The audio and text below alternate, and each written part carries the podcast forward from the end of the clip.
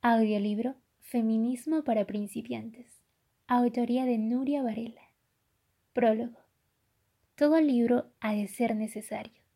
En un momento como el actual en que los ojos apenas se posan un instante en un tema antes de saltar a otro más escandaloso, más llamativo, los libros han de recuperar el ritmo lento, la necesidad de trascendencia imprescindible para que la reflexión y el aprendizaje brinden un mínimo de sentido a la sociedad moderna. Actuar de otra manera sería, a estas alturas, imperdonable. Todo libro ha de completar a los anteriores.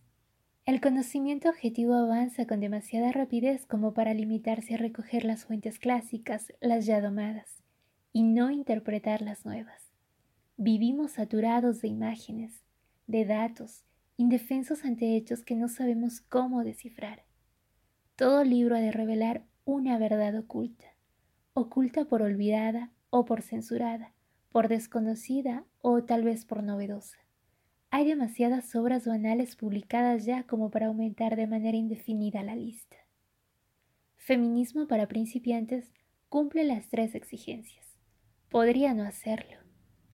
¿Quién se plantea a estas alturas que el feminismo sea necesario? Que haya algo más que añadir a lo dicho por mujeres extraordinarias como Simone de Beauvoir, Clara Campoamor o Kate Millett, que se puedan revisar las mentiras sociales, los hábitos instaurados en un entorno paternalista y misógino. Sin embargo, las falacias viriles continúan, y una de ellas, no la menor, insiste en que no queda nada por conseguir, en que vivimos en el mejor de los mundos posibles, con la reconciliación entre las exigencias de libertad y los encantos de la feminidad.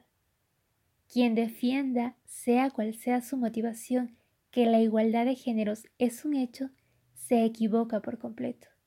Ni en términos de poder, ni de visibilidad, ni de remuneración económica, ni en lo que respecta a la seguridad, a la salud, al grado y la intensidad de trabajo, se ha conseguido el sueño de la equidad un sueño que comenzó a esbozarse hace ya tres siglos.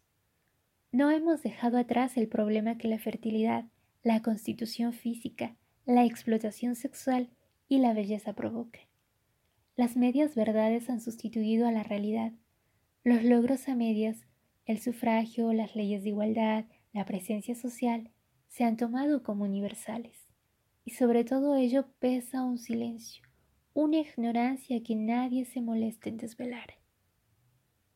Todo libro ha de hacer pedazos el silencio. Creo sinceramente que Nuria Varela lo consigue. Tras la ruptura del silencio llega la indignación, la rabia, los propósitos de enmienda. Los libros solos no sirven para nada.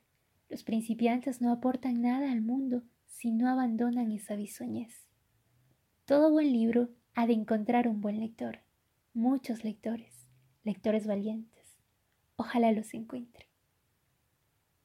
Autoría de Espido Freire, diciembre de 2004.